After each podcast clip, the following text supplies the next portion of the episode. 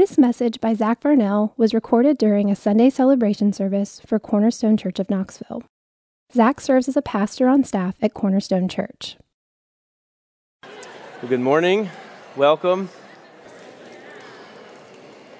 Thanks for being with us this morning. We're going to uh, continue our series today in the Minor Prophets.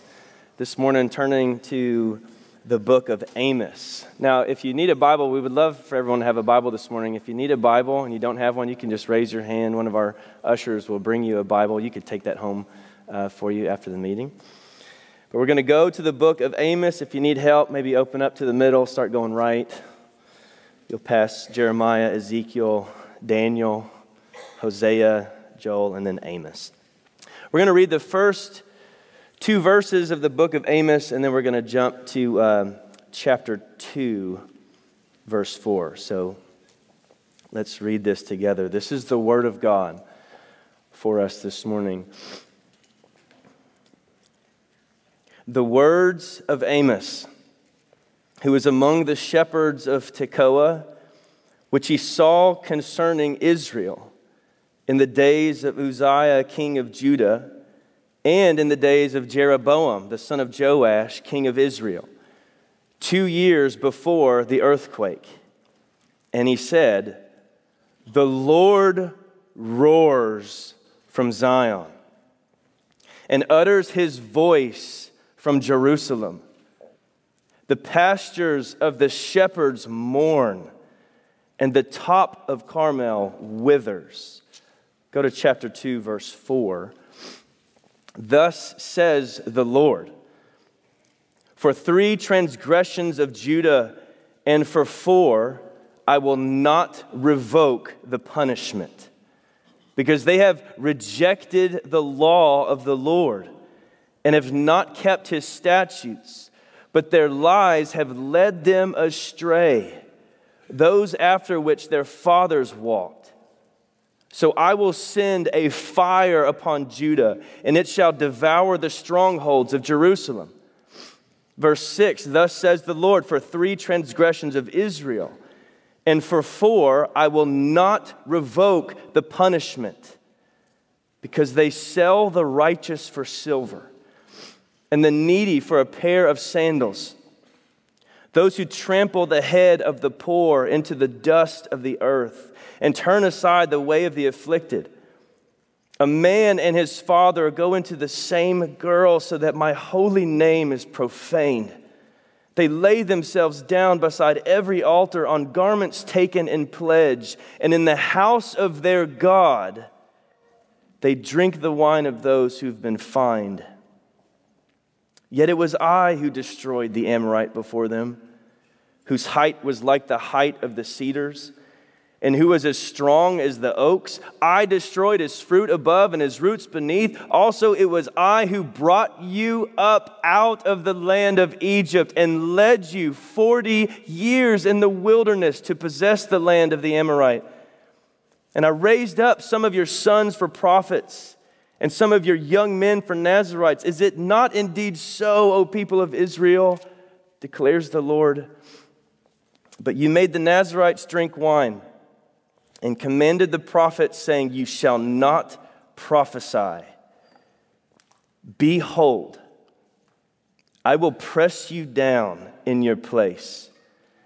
As a cart full of sheaves presses down, flight shall perish from the swift, and the strong shall not retain his strength, nor shall the mighty save his life. He who handles the bow shall not stand and he who is swift of foot shall not save himself, nor shall he who rides the horse save his life. And he who is stout of heart among the mighty shall flee away naked in that day, declares the Lord. Amos was sent by God from Judah to Israel to tell them of God's judgment to come because of their pride. And yet, and yet, in His grace, it was a message that offered an opportunity for repentance. And I think what the Lord wants to do this morning as we look at this book is give us a fresh vision. I pray He does this, gives us a fresh vision of our need for Him, that we might be a humble people who love and seek Him. There's a Wall Street Journal article titled, Why the Old Look Down on the Young. And the author writes, Ever since the Greeks, people have been complaining that the next generation is a disappointment. Maybe you feel the same way. I don't know. If you're old enough, that the next generation is a disappointment. Millennials, those born between uh, about 1980 and 2000, they've been widely considered to be the worst generation. Uh, according to BBC News, they are the most hated. According to Time magazine, there are actual stats that prove they're the worst generation they claim lazy, entitled narcissists. But in the Wall Street Journal article, it points out something interesting. Their point is people have been saying the same kind of thing for at least 2,500 years. This is from a Roman poet in the first century BC. The beardless youth does not foresee what is useful and squanders his money. Aristotle in the fourth century said this about young people they think they know everything and are always quite sure about it. There's, every decade has quotes like this. Listen to this one. We defy anyone who goes about with his eyes open to deny that there is, as never before, an attitude on the part of young people which is best described as grossly thoughtless rude, and utterly selfish. 1925. The point is, the same kinds of things have been said about every generation, and you know who that includes. That, that's all of us. And, and I think that fits with a biblical worldview. Put what you think about millennials aside for a minute. To varying degrees, we are all entitled narcissists in different ways. It's because we all deal with pride in our lives we all have an inflated, at times, an inflated view of our self importance. If you don't think you struggle with pride in the form of entitlement, maybe just monitor yourself next time you're running late and run into a traffic jam, or the next time you pull up to the gas station and you stop your car and you get out and you open up your nozzle and the thing's out of order. What happens in those moments? We all deal with pride in our lives. We all at times think we deserve better than what we have. That's why the book of Amos is for us this morning. God sent Amos to address the pride and entitlement of the nation of Israel, God's very people. And he sent Amos to pronounce God's coming judgment so that they would humble themselves and seek him this book is about pride. It's about the dangers of pride. It's about how pride destroys.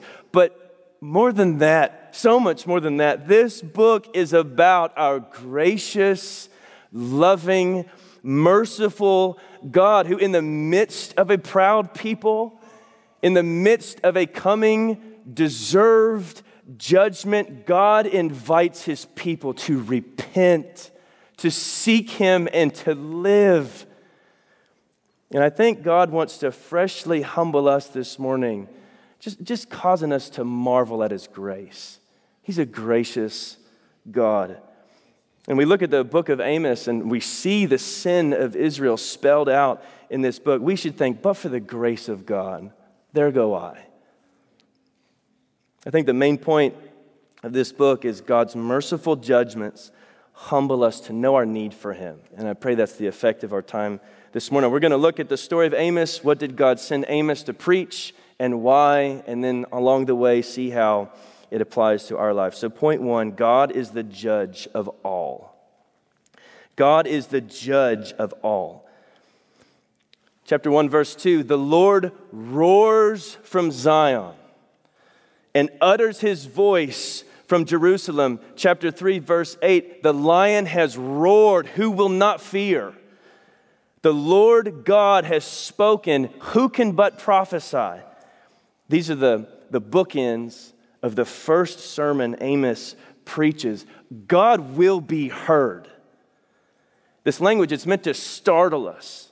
Like a lion roaring over its prey, it's meant to cause the hairs on the back of our neck to stand. If you go to the zoo and see the lion exhibit, if they're not just laying down sleeping, sometimes they get close enough to the cage where you see how massive they actually are, how massive their paws are. If they yawn, you see their jaw and their teeth. But to hear them roar, trying to get attention. He roars from Jerusalem, the temple, the place where God dwells. It's a message that comes with authority and urgency. So it would have been a startling introduction. People would have been paying attention to Amos' message. God has something to say. Now, the context of this book is one of prosperity. The kingdom was divided Israel in the north and Judah in the south, but both were enjoying the most prosperous period since Solomon. Their governments were stable, their enemies seemed to be, appeared to be in decline, and in their minds, they assumed it's because, well, God's blessing us. We are the people of God. God was rewarding them. They felt entitled to it. They thought that, that the great day of the Lord was near, the day when God would come and judge all the nations and exalt Israel to its rightful place. What they failed to realize is the great disconnect between their lives, the way they lived, and what it was that God actually valued. They were not God honoring people, as he, he makes very clear for us. They were self indulgent. They had rejected the ways of God. So God roars through Amos to wake them up. It's a wake up call. He preaches his first message in Bethel. Bethel was an important place in Israel's history, the place where Jacob saw his vision of the ladder coming down from heaven, the place where God covenanted with him. But after the kingdom split, Jeroboam, the king in Israel, set up a golden calf at Bethel. Set up a golden calf, an alternative place of worship to the temple in Jerusalem saying, You don't need to go down to Jerusalem to worship where God is. You could do it right here. See, I've set it up for you. It was worship on their own terms, in their own way, for their own ends. So God sent Amos there to preach his word to them. Have you ever been on a Sunday morning listening to a sermon and, uh, and you have the thought, Amen, that is a great point for that guy over there. I hope he's listening and paying attention because he needs to hear that and respond. Is he paying attention? Only to later in the sermon think, ah, me. This is to me, about me. There's something of what goes on during Amos' first message. He begins by addressing all the nations around Israel. And he addresses why God's judgment is coming upon him. The refrain throughout is for three transgressions of so and so, and for four, I will not revoke the punishment. The point's not that they've sinned three or four times. The point is they've continued in their sin. God has been patient. God is slow to anger, but their sin was continual and unrepentant. And what God is judging these nations for is their cruelty towards people. They mistreated others made in the image of God. They broke basic laws of justice. They were overly cruel in their warfare and dealings with each other. They enslaved other people. They were disloyal even to those that they were in partnerships with. They mistreated their own people, particularly the vulnerable and the helpless. They were cruel. God cares about the mistreatment of people made in his image. He cares, and so he pronounces judgment upon them. And up until uh, verse 3 of chapter 2, Amos's hearers would have been saying, Yes, Lord, amen. Bring your judgments down. They would have been excited to hear about the punishment coming on all these other nations. Again, thinking about the day of the Lord, God's coming. He's going to judge these other nations and exalt us, and we will finally be where we belong. Later in the book, it actually says they, they long for the day of the Lord to come. But Amos says, What? That's not going to be a good day for you. You think that's going to be a good day. That is not a good day for you. That is a day of judgment on you. So, starting in verse 4, what I read earlier, the tone changed. Because his attention turned to the people of God He first speaks to Judah, verse 4 they have rejected the law of the Lord, and they have not kept his statutes. Verse 12, you commanded the prophets, the messengers of God, those who speak the word of God, you commanded them, you shall not prophesy. The point is, they had turned from the word of God. And in so doing, they were led astray by lies they believed. They were just as cruel and wicked as the nations that were godless around them. Verses 7 and 8 in chapter 2 paint a grim picture of Israel's wickedness. It's not just a list of sins, it's a picture of utter rejection of God. It's not just a rejection of the way of God or the word of God or his instruction about proper worship or, or, gracious dealings with other people. It was a rejection of God himself. And God calls them out. They didn't see it coming, they were not expecting this. He's talking about us. They would have been shocked. They, they thought that their heritage, that their religion, that their religious practices, that going through the motions, belonging to the nation of Israel, they thought those things exempted them from the judgment of God. But no way. In fact, verses 9 to 12 tell us it only made it worse because they rejected the very God who had rescued them out of Egypt who had covenanted with them to be their God and make them his people. In chapter 3, verse 2, he says, You only have I known of all the families of the earth. Therefore, I will punish you for all your iniquities. God is the judge of all, yes, but especially of those who know him and reject him. Godless nations don't get a pass. I mean, Romans 1 tells us that their conscience bears witness. They know God exists. So they don't get a pass from his judgment, but neither do his people.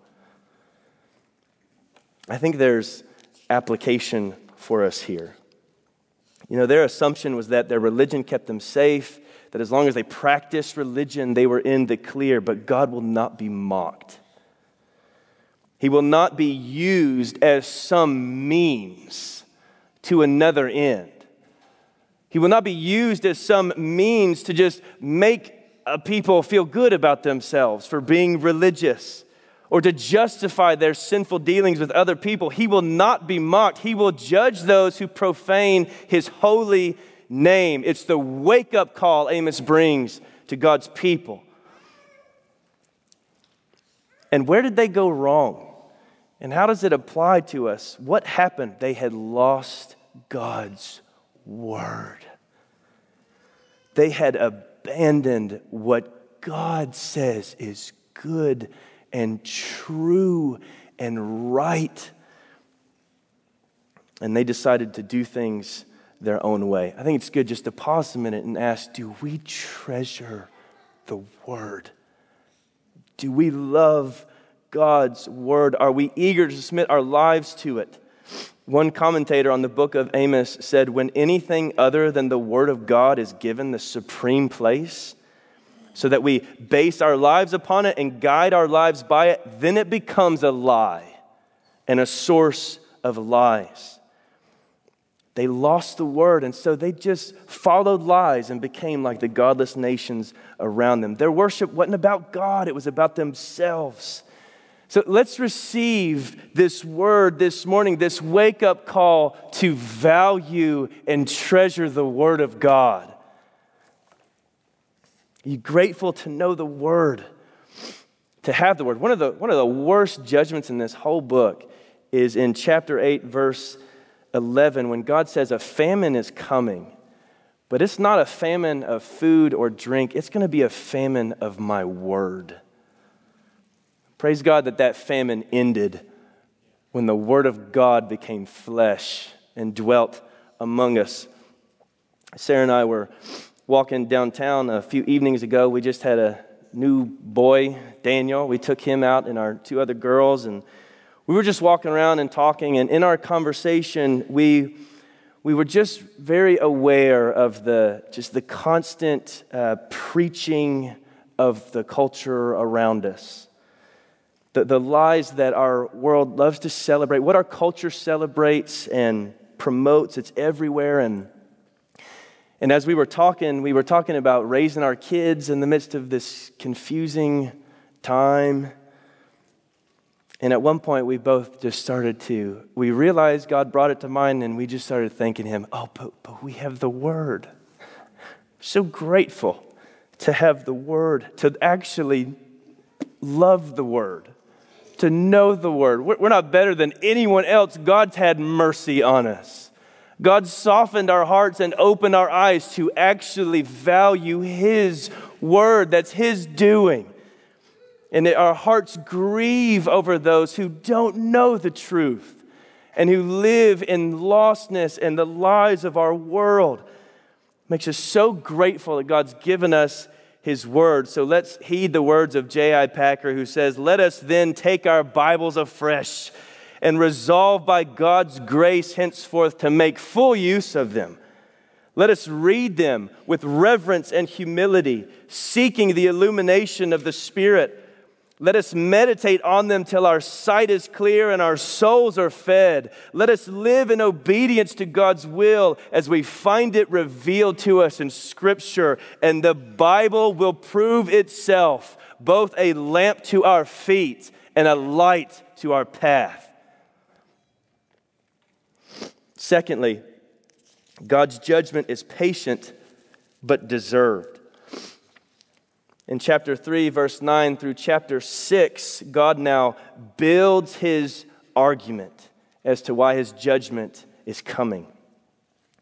Chapter 5 and a few verses, verse 7, he says, You turn justice to wormwood, you cast down righteousness to the earth. Verse 10, you hate him who reproves. You abhor him who speaks the truth. Verse 11, you trample on the poor. You exact taxes of grain from him. Verse 12, you afflict the righteous. You take bribes. You turn back the needy. Great injustices were happening in Israel. Yeah, they were enjoying economic prosperity in ways, but primarily among the elite. There were plenty of poor in Israel. And they had historically struggled financially, and so the rich were lending to them, but then exacting harshly from them dealing harshly with them, taking what little they had. And, and the problem with it is it just, it was lived right in line with their religious practice. They looked at people and they saw things. Their lives did not line up with the heart of God. So it's in light of this, God says he will punish them. Chapter 3, verse 11. Therefore, thus says the Lord God an adversary shall surround the land and bring down your defenses from you, and your strongholds shall be plundered. It's the coming exile. He says mockingly in chapter 4, chapter 4, verses 4 and 5 Come to Bethel and transgress. Come to Gilgal and multiply your transgression. Bring your sacrifices every morning, your tithes every three days offer a sacrifice of thanksgiving of that which is leavened, which was against the law, and proclaim free will offerings, publish them, for so you love to do, O Israel, declares the Lord God. They loved to be religious. They, they loved to offer their sacrifice. But notice what's missing that there's no offer of sacrifice for sin. There's no acknowledgement of, of sin before a holy God. And this is the root of their hypocrisy. Another commentator says any religious practice without a sense of sin and a need for atonement for sin and forgiveness from God is hypocrisy and an offense both to God and man. It's the fruit of pride. It's the danger of pride. So the Lord says in chapter 5, verse 21 I hate, I despise your feasts. These are devastating words. I take no delight in your solemn assemblies. Even though you offer me your burnt offerings and grain offerings, I will not accept them, and the peace offerings of your fattened animals, I will not look upon them.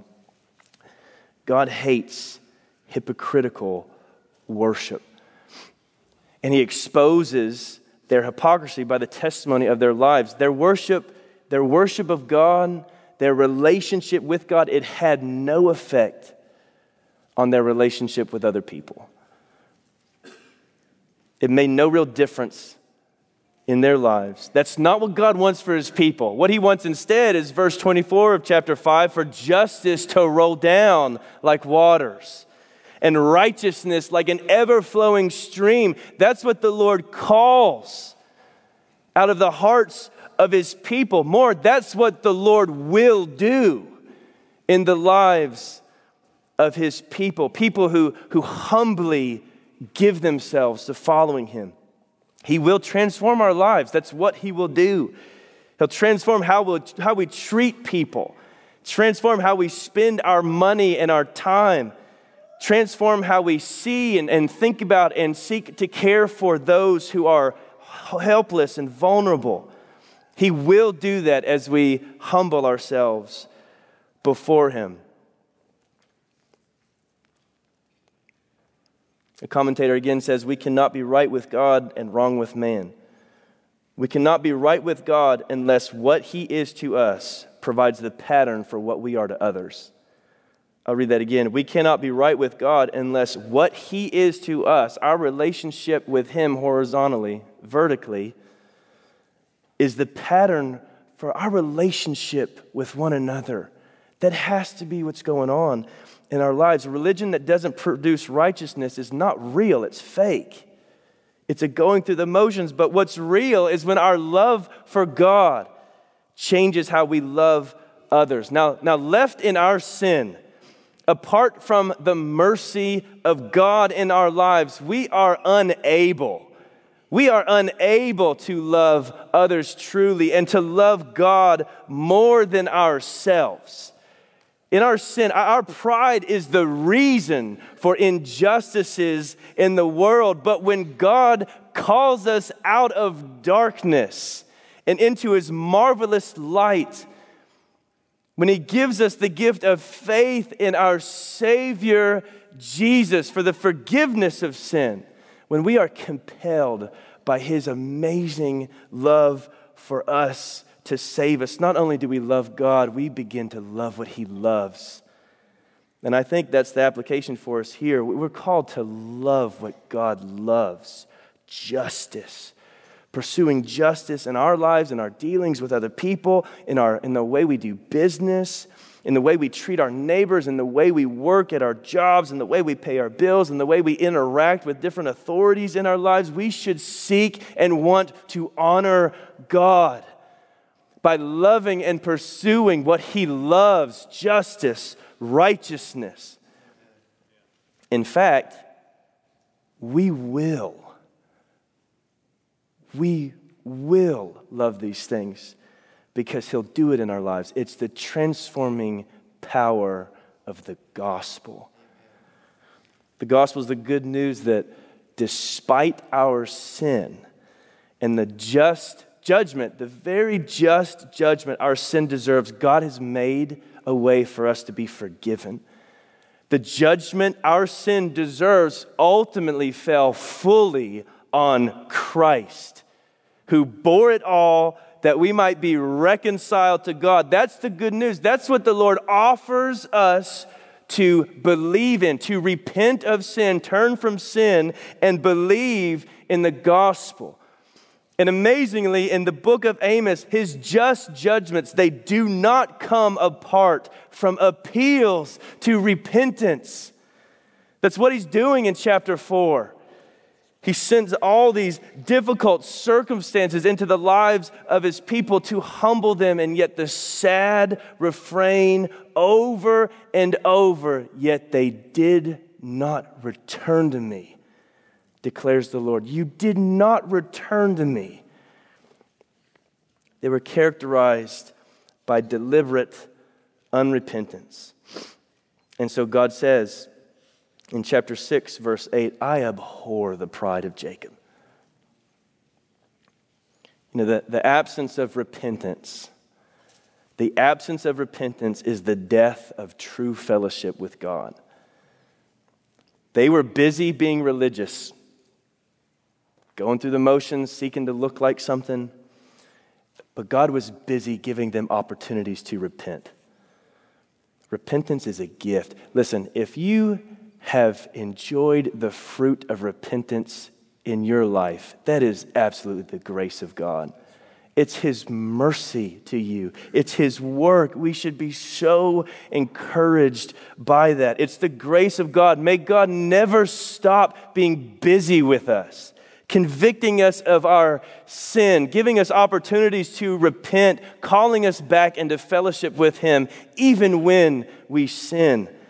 There was a time in my life when a variety of, because of a few different circumstances, I was just very discouraged, reviewing everything I had done wrong, uh, thinking of how terrible of a person I was, thinking I had, you know, no hope for growing and, and changing or being different. I was very self focused, discouraged. And a good friend called me because he knew what was going on just to check on me. And he asked how I was doing. And I told him that I was discouraged. And he said, Zach, this is an older, wiser friend. Zach, if I got discouraged every time I messed up, I'd be a pretty miserable person. He said, What I've learned how to do is repent. I've learned how to repent. You, you got to learn to be good at repenting. Go to Christ. Trust Him for the forgiveness of your sin and the grace to grow and change and put sin to death. It was a pivotal moment for me, the gift of repentance, the gift of conviction that God gives us by His Spirit. So let's be people who don't hide or excuse our sin. And let's also don't be those who wallow in discouragement when we sin because of the finished, sufficient, perfect work of Christ on our behalf. Let's be good at repenting, trusting in Him for forgiveness and righteousness and life. Lastly, point three God's judgment is not without hope. Yes, the Lord God is the judge of all. Yes, all people deserve the righteous judgments that he pronounces, but God's judgments are full of hope for the humble. The very fact that God sends Amos to this wayward people, it's evidence of his mercy. He didn't just he didn't just send the, the, the uh, punishment that they deserved. He didn't just send that. He sent Amos to warn them, to tell them, and appeal to them to repent. Chapter 5, verse 14 says, Seek good and not evil, that you may live. What an offer in the midst of this. Seek good and not evil, that you may live.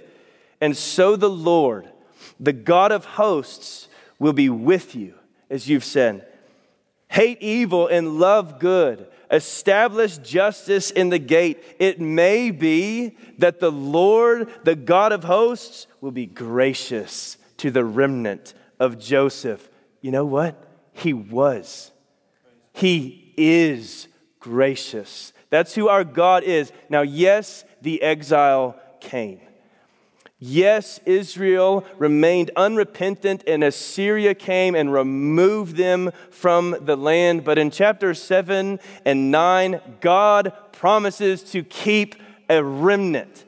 He will not totally destroy, He will not wipe His people out completely.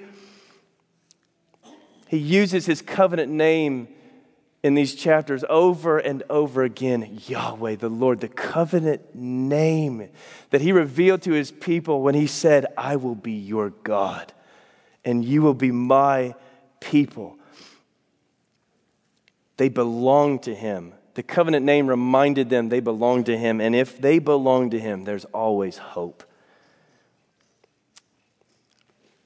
The book ends with, with these verses in chapter 9, 11 to 15. In that day, I will raise up the booth of David that has fallen and repair its breaches and raise up its ruins and rebuild it as in the days of old, that they may possess the remnant of Edom and all the nations who are called by my name, declares the Lord who does this.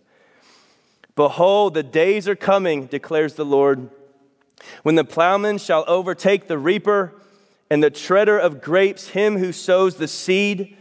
The mountains shall drip sweet wine, and all the hills shall flow with it. I will restore the fortunes of my people Israel, and they shall rebuild the ruined cities and inhabit them.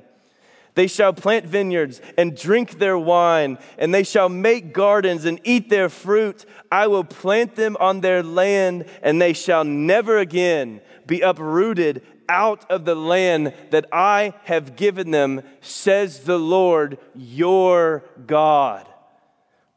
The whole book ends climatically with those words The Lord your God. He will do it. He will accomplish his gracious purposes. Nothing can stay his hand. In fact, in, in Acts 15, James quotes Amos 9. And he uses Amos 9 to say that the rebuilding of God's people, the bringing of God's people back from the exile, it is happening now as the gospel goes to all the nations. So here we are today, this morning, enjoying the fruit and living in the good of God's faithfulness to his promises. His judgment came, his people were sent into exile, but that exile pointed to another day of wrath to come. A day when all the full wrath of God for our sin and the sin of his people through the ages was poured out not on a nation, but on his only son. Jesus ended the exile because he suffered for sin, the righteous for the unrighteous, that he might bring us back to God. That's where Amos takes us. There's no life outside of God. We cannot hide behind religious practices. They are meaningless if they don't come from a heart that is transformed by God's grace. What the Lord invites us to is something so much better. Humbling ourselves, seeking Him, finding life in His name. You know, His wrath would be just to let His people go. No warnings, no appeals, just let them go. Let us go in our sin. But His mercy is to open our eyes, to see our great need for Him, and to call us back to himself, that we might humble ourselves, repent, turn from our sin, and find life in our gracious Lord and Maker. May he give us that grace to worship him in genuine faith and love for who he is, to cling to his word, to joyfully repent of our sin, and to live in the good of his promises in his power for all of our lives. Let's pray. Father, there is no one like you. There's no one like you in your greatness and your glory. And we want our lives, Lord, to reflect you. We want our lives to give you glory. We want our lives to honor you. So help us, Lord. Convict us of ways we fall short. Father, convict us of our sin in our hearts, the pride in our hearts. Lord, convict us also that we might turn from it and love you and worship you and trust in you and walk with you in a deeper, better way. We pray for that, Lord. Thank you for the gift of your wake up calls. Thank you for the gift of your word. Thank you for the gift of your spirit that is with us. Most of all, Lord, thank you for the gift of your son, whom you sent to take our place under your righteous and just judgment for our sin. Father, we are doing so much better than we deserve. So we give you all the glory and thanksgiving in Jesus' name. Amen.